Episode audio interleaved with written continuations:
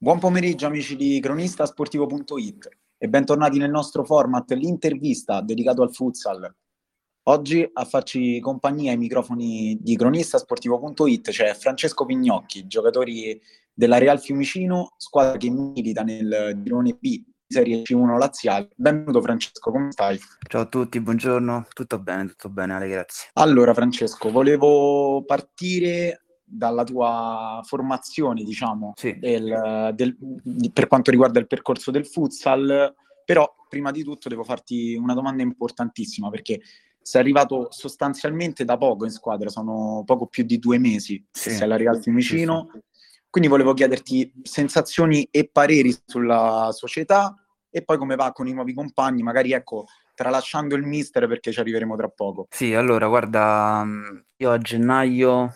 I primi giorni di gennaio mi sono dovuto cercare una squadra e mi sono arrivate alcune offerte, però quella che mi ha preso di più è stata quella del Fiumicino, parlando con il presidente, che mi ha fatto capire sin da subito che potevo far benissimo parte del loro gruppo. Sono stato accolto bene sì da subito, dal primo allenamento e dalla prima partita. Mi è sembrata una squadra che vuole darsi una mano sempre, in qualsiasi momento, soprattutto nei momenti di difficoltà, e lo abbiamo dimostrato soprattutto sabato nell'ultima partita. E è un buon gruppo, ragazzi giovani più che altro, che con tanta voglia di fare e, e sempre con la voglia di poter vincere tutte le partite. Sì, certo. Allora, come, come hai già detto, tu hai iniziato a giocare a futsal a quindici anni con eh, sì. il Prato Rinaldo, prima che fallisse.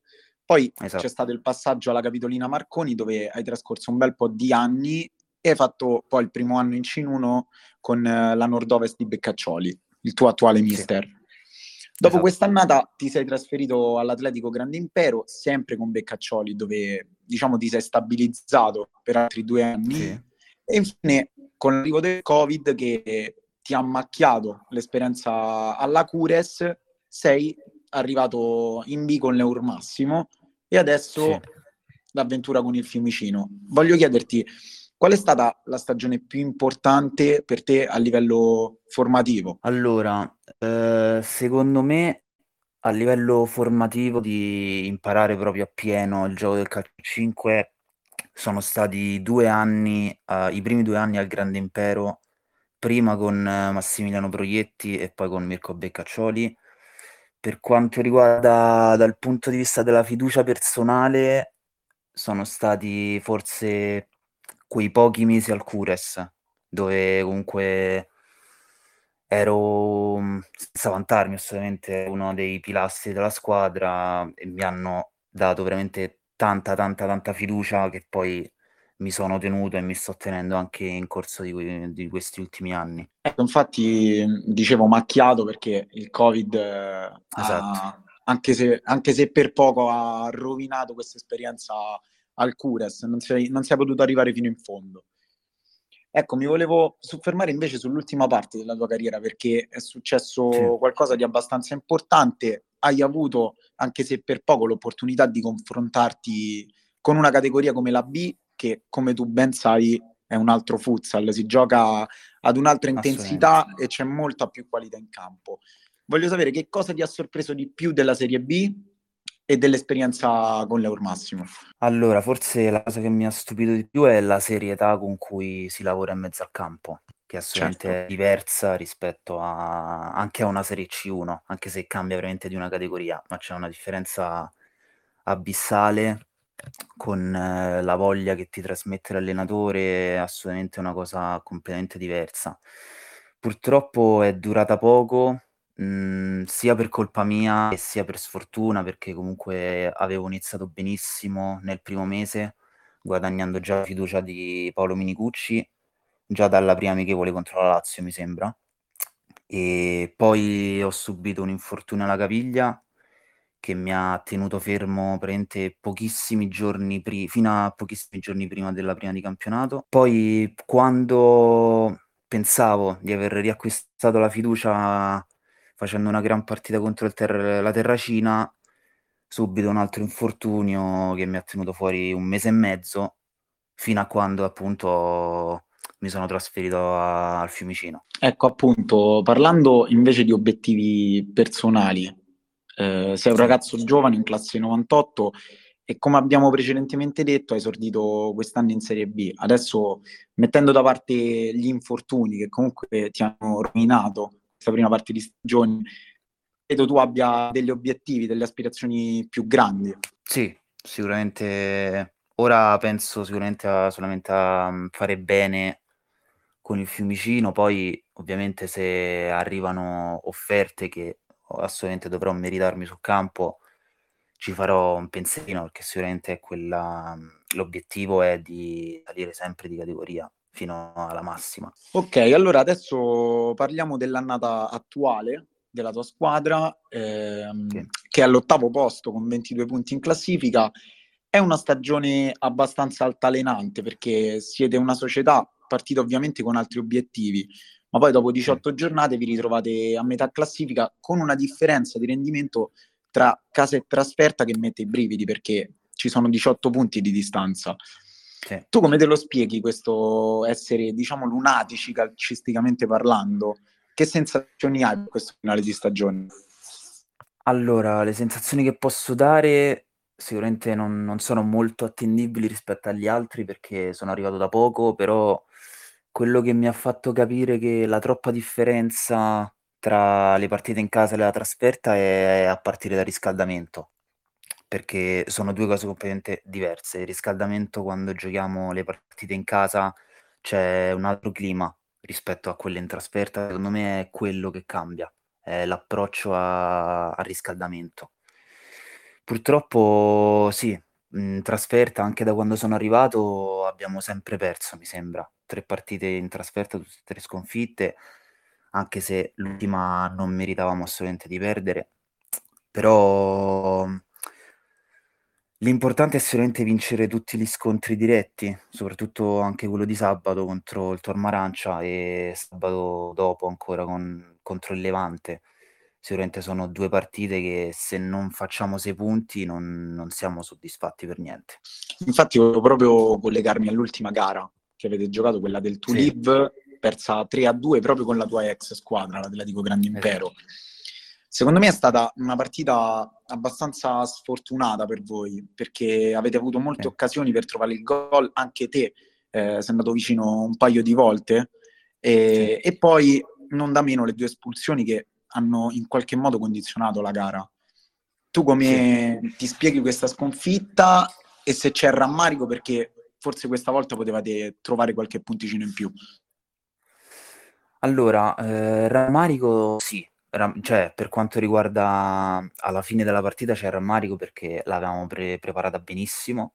Mirko Beccaccioli aveva completamente capito che sarebbe andata la partita già da prima, e noi l'avevamo preparata alla grande, ripartendo sempre in contropiede, da cui abbiamo segnato anche l'uno a zero.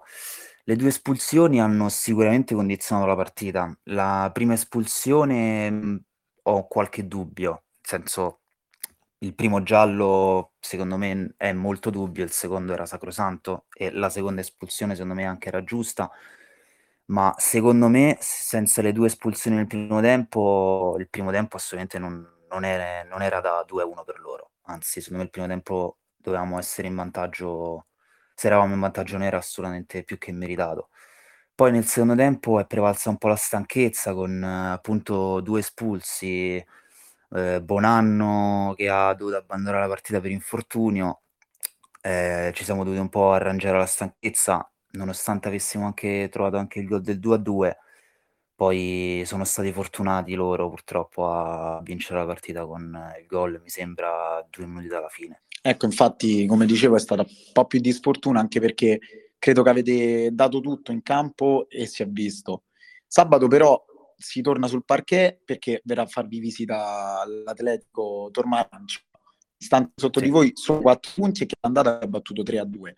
Adesso però devono fare i conti con il centro sportivo Sporting Fiumicino, che possiamo ormai definirlo il vostro fortino, dove non avete mai perso.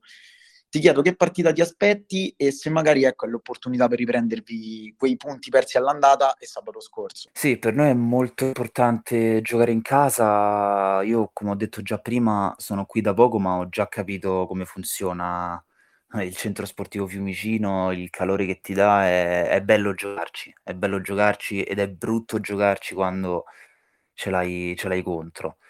E è fondamentale, ma a parte che per come siamo messi adesso ogni partita è fondamentale, anche se andiamo a giocare contro il Laurentino che è prima in classifica, noi andiamo a giocare per vincere, perché ormai ogni punto può essere, può essere fondamentale per passare un fine stagione in modo tranquillo e sereno.